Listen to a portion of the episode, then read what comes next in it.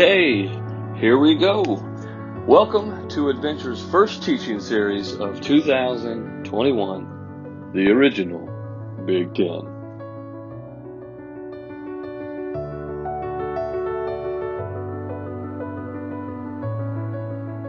So here we are. We're at the end. Um, this is it. Final commandment of the Big Ten. Um, we've been looking to understand these Ten Commandments in their original intent. And then we've been taking them and applying them today. And what we've really, what we've discovered is they are as relevant today as they were 3,500 years ago. And honestly, if we will just keep them, we can have a solid and stable and secure society. But if we don't, we won't. And that's kind of the that's kind of the challenge. Now let's review. The first five commandments deal with our relationship with God. The second five commandments deal with our relationships with each other. Commandments six, seven, eight, and nine um, prohibit acts of evil against each other uh, murder, adultery, stealing, um, perjury. And then there's one final commandment. That's where we are today there's one final commandment that prohibits the one thing that generally leads to violating the other commandments. In fact, if Adam and Eve had been living consistent with this commandment, they would have never sinned in the garden. because what it came down to in the garden was, well, what we're going to look at today. Last commandment. Here we go. Exodus chapter 20, verse 17. I'm going to have you circle two words. You must not what? Covet. Circle that word. You must not covet. You're going to see it again. Circle it again here. You must not covet your neighbor's house. You must not covet your neighbor's wife, male or female servant, or ox, or donkey. And by the way, since a bunch of you have the sense of humor of a nine year old boy, I've decided not to use the Old English for donkey. All right? I wanted you to be able to focus for the rest of the lesson time. Um, or anything else that belongs to your neighbor. So, why do the Ten Commandments contain a commandment that literally deals with thought? It prohibits thought. You ever ask yourself that question? Why would the why would the Ten Commandments, the original Big Ten, why would they say don't think about this? Because the rest of the time they're this, do this, do this, do this, don't do this, don't do this, don't do this, and then here's this one. You can't even think about this. 1500 years later, James would break out the fat crayons and draw on a big piece of poster board for those of us that learned slowly. Here's what he says. Watch this James chapter 4. Where do wars and fights come from among you? Do they not come from your desires for pleasure that war in your members? You lust and do not have. Now, watch, he's going to straight up cite two of the Ten Commandments. You what? Murder and covet and cannot obtain. You fight in war. So it's coveting, it's this obsessively focusing on and desiring what isn't yours that so often pulls us into evil. I mean, it's coveting that eventually convinces us it's okay to accept the unacceptable. Let me put it another way. Let me show you this with each of the commandments. We violate the first commandment by coveting the authority to choose our own God. We violate the second commandment by coveting the power to create a God in our own image.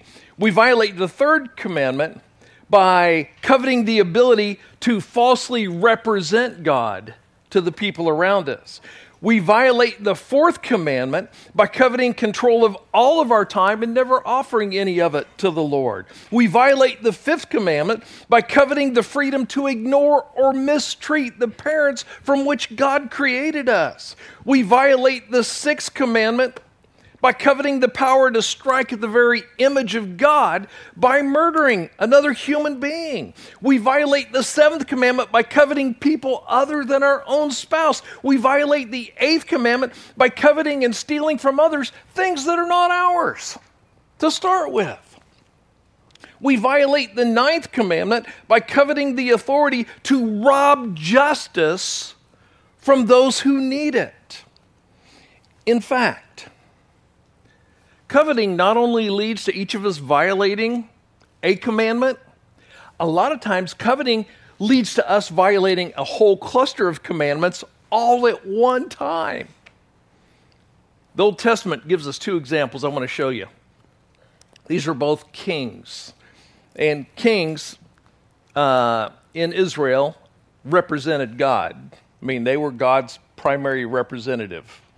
Now, watch this. So, the first example is actually in 2 Samuel chapters 11 and 12. So, David's up, David's up on a rooftop and he looks down and he could see, see a, a chick taking a bath on the roof. Now, her name was Bathsheba, and I'm just going to straighten this up for you nine year olds too. Bathsheba, having the word bath in her name is just a lucky coincidence. All right? It has nothing to do with, like, oh, yeah, she was the queen of the bath. Um, Sheba means queen. All right? So, no, that's not what that means. All right? Her, her name was actually Bathsheba. So, Bathsheba sounds better. You know, how do you oh, yeah, I met this new chick, Bathsheba. Sounds like she's Klingon. Um, so David looks down and he sees her taking a bath down there, and his thought is, that is one hot chick. Now, she was married. She was married to a guy in the military named Uriah, and Uriah was a national hero uh, in the wars that were going on. Uriah was a good man, Uriah was a godly man. He's away at war, and David sees her down there and thinks, I'm going to invite her up. So what's he do? He exploits his position, right? Think Cuomo. Right? I mean, if the accusation fits. So he plays the part of the early Cuomo family. And so he invites her up and she sleeps with him. She gets pregnant. Now, Dave's got a problem. So his thought is I know how to deal with this. I'm going to bring him back from the war. He's going to be, you know, excited to see her. And so when they come back, when he comes back, they'll sleep together. Then she can say, he did it. He's the father, and nobody will ever know. So he brings Uriah back from the war. Uriah is a little bit angry about being brought back from the war because he's leaving behind his comrades, his compatriots from battle. So he comes back. He won't go in the house, he won't eat. He sits outside and he protests that he shouldn't be there. He should be back fighting with his men. So he won't go in and sleep with her. So eventually he wears out David. David sends him back to the battle, but now David's got this other idea. So let's send his unit into battle, and then we'll have all the men withdraw and leave him out there with the enemy by himself. So he sets up, Uriah is killed. Um, what started with looking out a window and thinking, she is hot.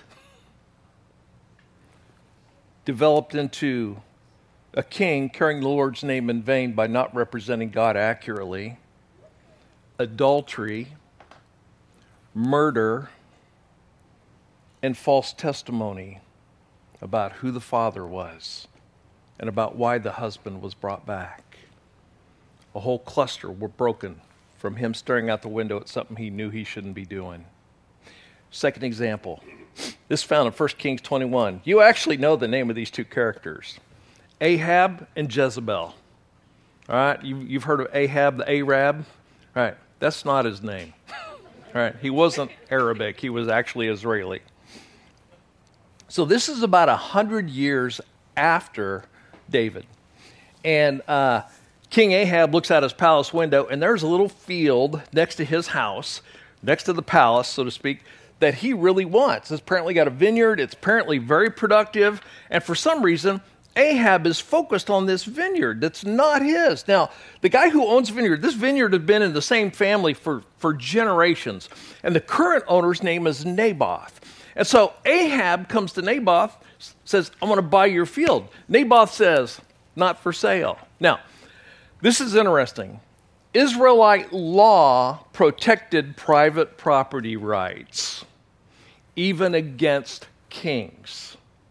And so they couldn't come in and just take the land from him. Uh, it protected a commoner's right to refuse, well, a royal demand like that.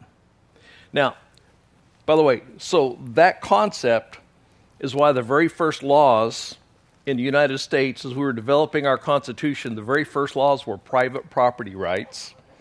And it's why your Bill of Rights includes freedom from uh, illegal search and seizure. Right? Those from the Ten Commandments.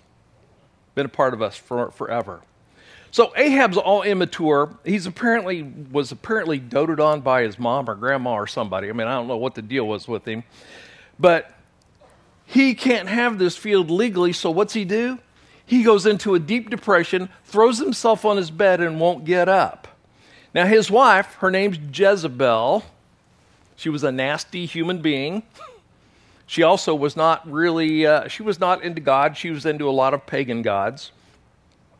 So she told Ahab, I got an idea, honey, for how to get you Naboth's vineyard. So what she does is she goes and she gets a couple guys, she pays them, and they're going to give false testimony against Naboth. And so trials were held at the city gates where everybody could watch. Anybody could come and watch. And so she sends her two accusers down. The two accusers stand up and say, We saw, Na- we saw Naboth. We heard him with our own ears. We heard him curse God, which was punishable by death. Capital offense we heard him curse the king, which is not only punishable by death, but includes seizure of the traitor's material. So these guys go down, they give this false testimony. Naboth is standing there. This is the first he's heard of this. But they got two witnesses. They say it in front of the city leaders. And Naboth, who thought he was just going to town for business that day, just a few minutes later, is dead a few feet from that very spot. Now, Naboth, dead, Ahab immediately seizes the land, immediately goes out and starts enjoying it and looking at it. So he's, he's in this field. God brings the prophet Elijah to Ahab. And so Elijah approaches Ahab with this message 1 Kings 21. This is what the Lord says. Wasn't it enough that you killed Naboth? Must you rob him too? Because you have done this, dogs will lick your blood at the very place where they licked the blood of Naboth. Whew. So let me finish the story for you. So a little bit later, this war is still going on. And so as this war is happening, Ahab is out and he's on his chariot, he's riding along. An enemy archer just fires a random shot. He's not even aiming for Ahab. It's just kind of a let fly thing. Yeah, it's the early version of a Hail Mary. And away it goes. And guess what? It hit Ahab and it hit him in a place where his armor joined. And so he turns and looks at his chariot driver and he goes, I think I'm buying the farm on this one, literally. He goes, I think I'm going to die from this. You got to get me out here. So they get him out. So he bleeds all over the chariot. I mean, his blood is everywhere. They take him, he dies. They take him, they put him in the palace trying to save him. They can't. They take his chariot and they take it just outside the city gate and they start pouring water on it to wash the blood out in the same place where they killed Naboth. And as they're washing the blood out, the dogs come up and lick. What happened to Jezebel? My favorite part of the story. Jezebel, she realizes how much trouble she's in. So the new king is coming in to take over. And he looks up. She's all dolled up, sitting in a window. Now, Jezebel does not know when to shut up. So she's sitting up in a window, and as she comes in, she yells down at the new king and goes, So I suppose you're here to murder me too. And he's kind of like, Hadn't thought that far ahead. he just turns around, looks at his guys, and goes, Who's loyal to me? Three guys go, and he goes, Throw her out of that window. so they go up, they throw her out of the window. Now, she hits the ground, and the prophecy against her was that the dogs would eat her. And so they threw her out the window, and by the time they got to claim her body, a pack of dogs here's your Halloween story a pack of dogs had eaten every bit of her and run off with the big parts, except for the palms of her hand, the arches of her feet, and her skull. Isn't that a great story? Oh man, I love it when the bad people get it. I mean, come on, Netflix, where's that story, right? So with Ahab, what starts off as coveting violates a bunch of the other Ten Commandments. The prohibition against carrying the name of the Lord in vain, the prohibition against bearing false witness, the prohibition against murder, the prohibition against stealing, Let's go a little bit further back in the Old Testament, though, for just a second. Let's go back to Genesis chapter 3, where the serpent is there. You remember that scripture calls him, God said he was the most artfully cunning of all the animals. And he began his word game. And I want to paraphrase this so you understand how far back this concept goes. Genesis chapter 3, verse 6. I'm going to have you circle a couple of words. The woman saw that the tree was beautiful and its fruit looked delicious, and she what? She coveted. She coveted the wisdom because the serpent told her, Oh, if you eat that, you'll be just like God. So she took some of the fruit and ate it. Then she gave some to her husband who was with her, and he did what? He coveted it too. And sin entered the world because the first two people coveted something to which they had no right. Now, let's read the 10th commandment again. Let's break it down. Exodus 20, verse 17. You must not covet your neighbor's house. You must not covet your neighbor's wife, male or female servant, or ox, or donkey, or anything else that belongs to your neighbor. Listen, the reason that this commandment is so unique, the reason that it is so significant is again, it is the one of the Ten Commandments that literally legislates thought. The other nine legislate behavior. Now, the rabbis will tell you that in the five books of the law, the first five books of the Old Testament, there are 613 laws that are given by God. So while I was quarantined and angry about it, I decided to figure out where those 613 laws are. Two in Genesis, 110 in Exodus, 243 in Leviticus, 58 in Numbers, and 200 in Deuteronomy. And my reading glasses went from 2.5 to 3 over that. But of those 613 laws, virtually none of them address thought. So, to understand why coveting is the one thought that is prohibited in the Old Testament or in the Ten Commandments, let's understand what coveting means and what it doesn't mean. Number one, what does coveting mean? All right, in the box there, to want something to the point of considering how to take it from someone else. Obviously, the reason that people steal or rob is because they covet something that belongs to their victim, right? Coveting is also the reason for looting, for violence, and most of the murders that we see. It's obviously the reason for adultery, somebody wanting someone that they have no right to. And remember the commandment about perjury, about giving false testimony?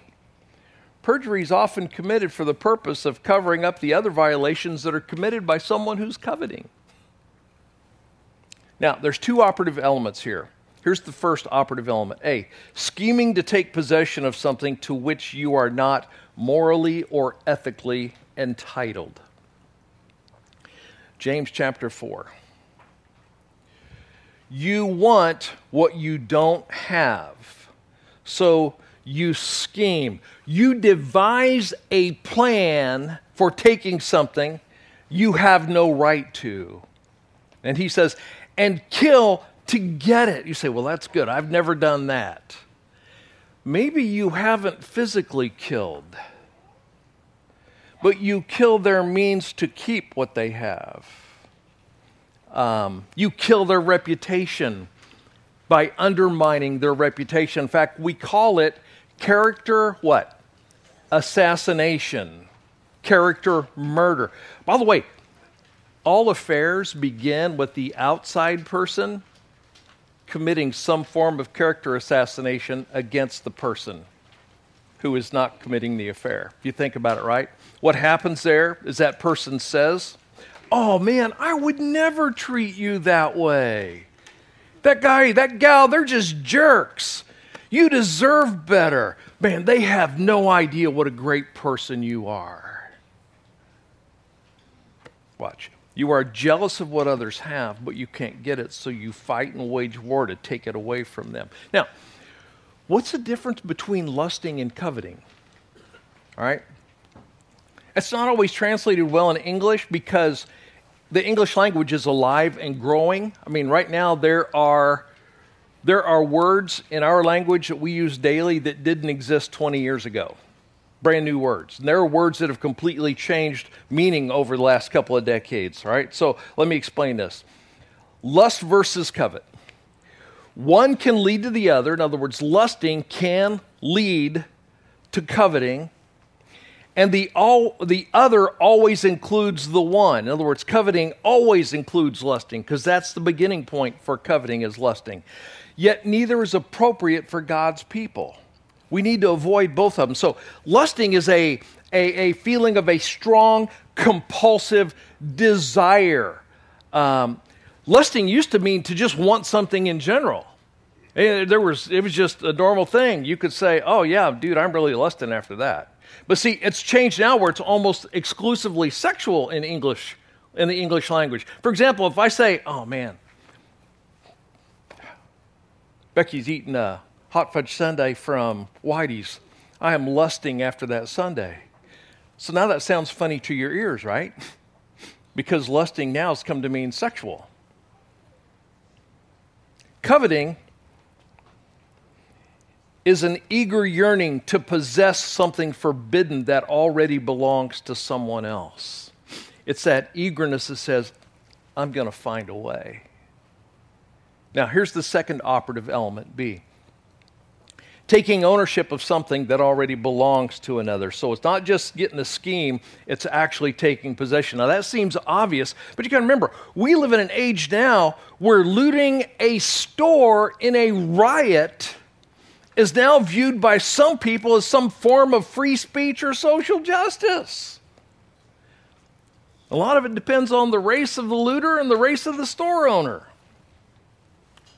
See, the 10th commandment prohibits that behavior, whether it is done by you personally or if it's done by someone else on your behalf. By the way, I do not understand this new fascination with socialism or communism. I don't get that. Those are both based on the lie that you deserve something that someone else's labor, someone else's wisdom, someone else's family has produced. Listen, when you look at someone and you say they should be forced to give some of that to me, you have broken this commandment. Even if the government makes it legal, even if the government takes it and redistributes it. That's a violation of the 10th commandment. That's a perversion of actual justice. Now, number two, can I strongly desire without coveting? Absolutely. Absolutely, you can. The 10th commandment does not prohibit you from saying, Man, that's a great car. I want to own one of those. I think of that every time I drive by a gladiator. In the interest of confession, that's a great house. I'd love to have one like that for my family. That looks like they had so much fun on that vacation. I want my family to go on a vacation like that. Man, their spouse is awesome. I want a spouse like that. Now, if you're already married, that one's problematic. All right? Especially if you've decided you would a spouse that's six foot tall and they're five foot four.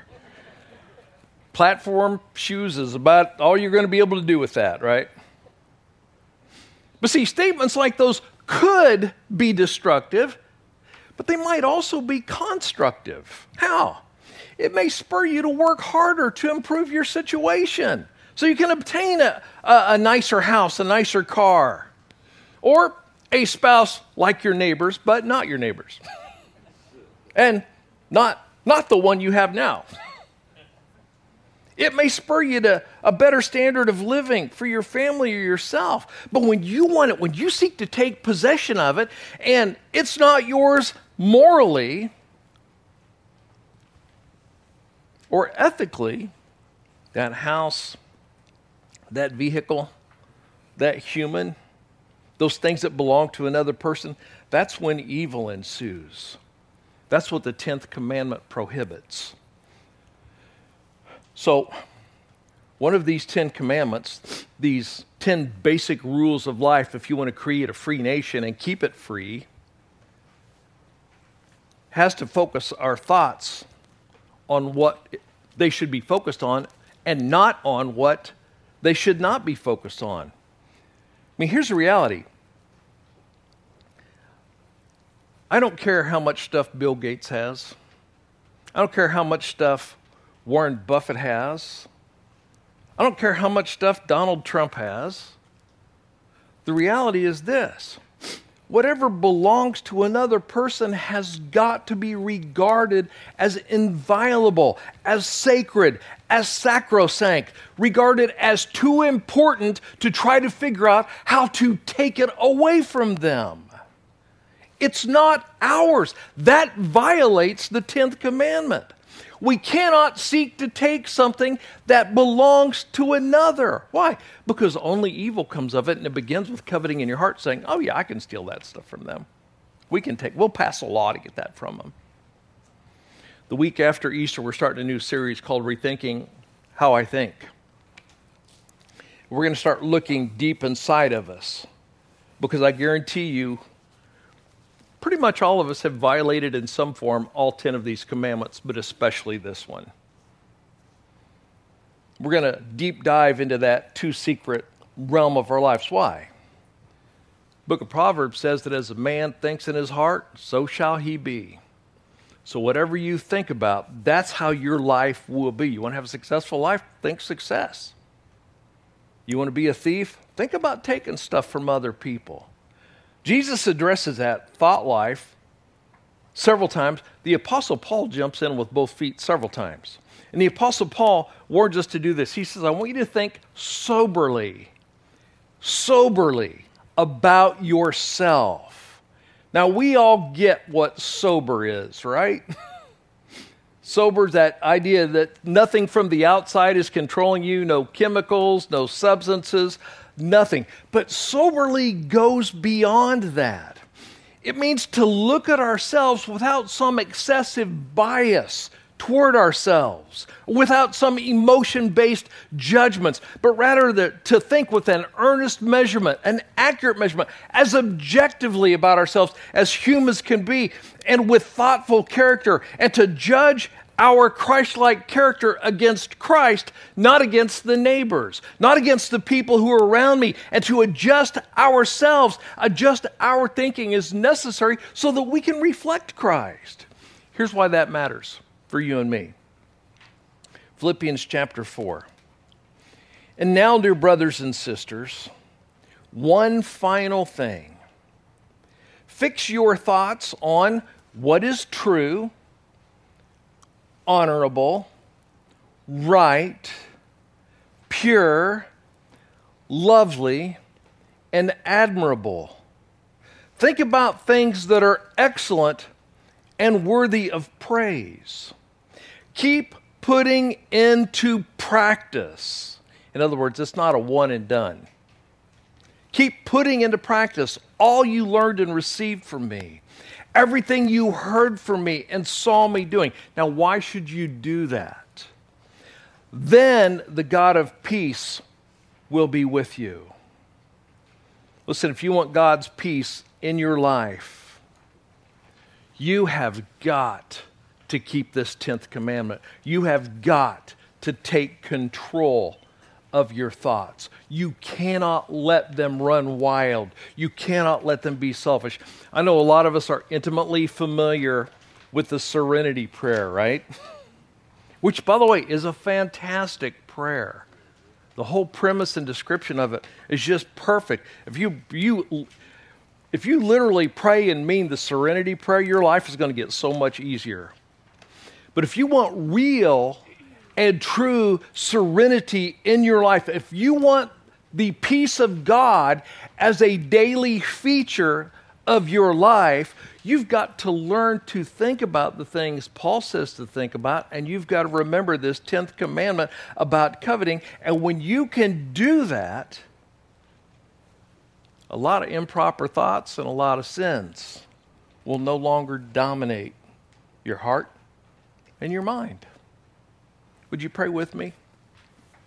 Father, thank you for the opportunity today to stop and reflect on this 10th commandment. Father, we thank you for all 10 of them.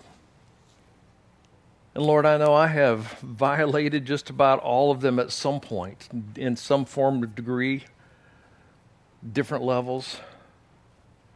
But Father, today we ask that you teach us to think on things that are true and honorable and right and pure and lovely and admirable, things that are excellent, things that are worthy of praise, things that reflect you and your mission for us.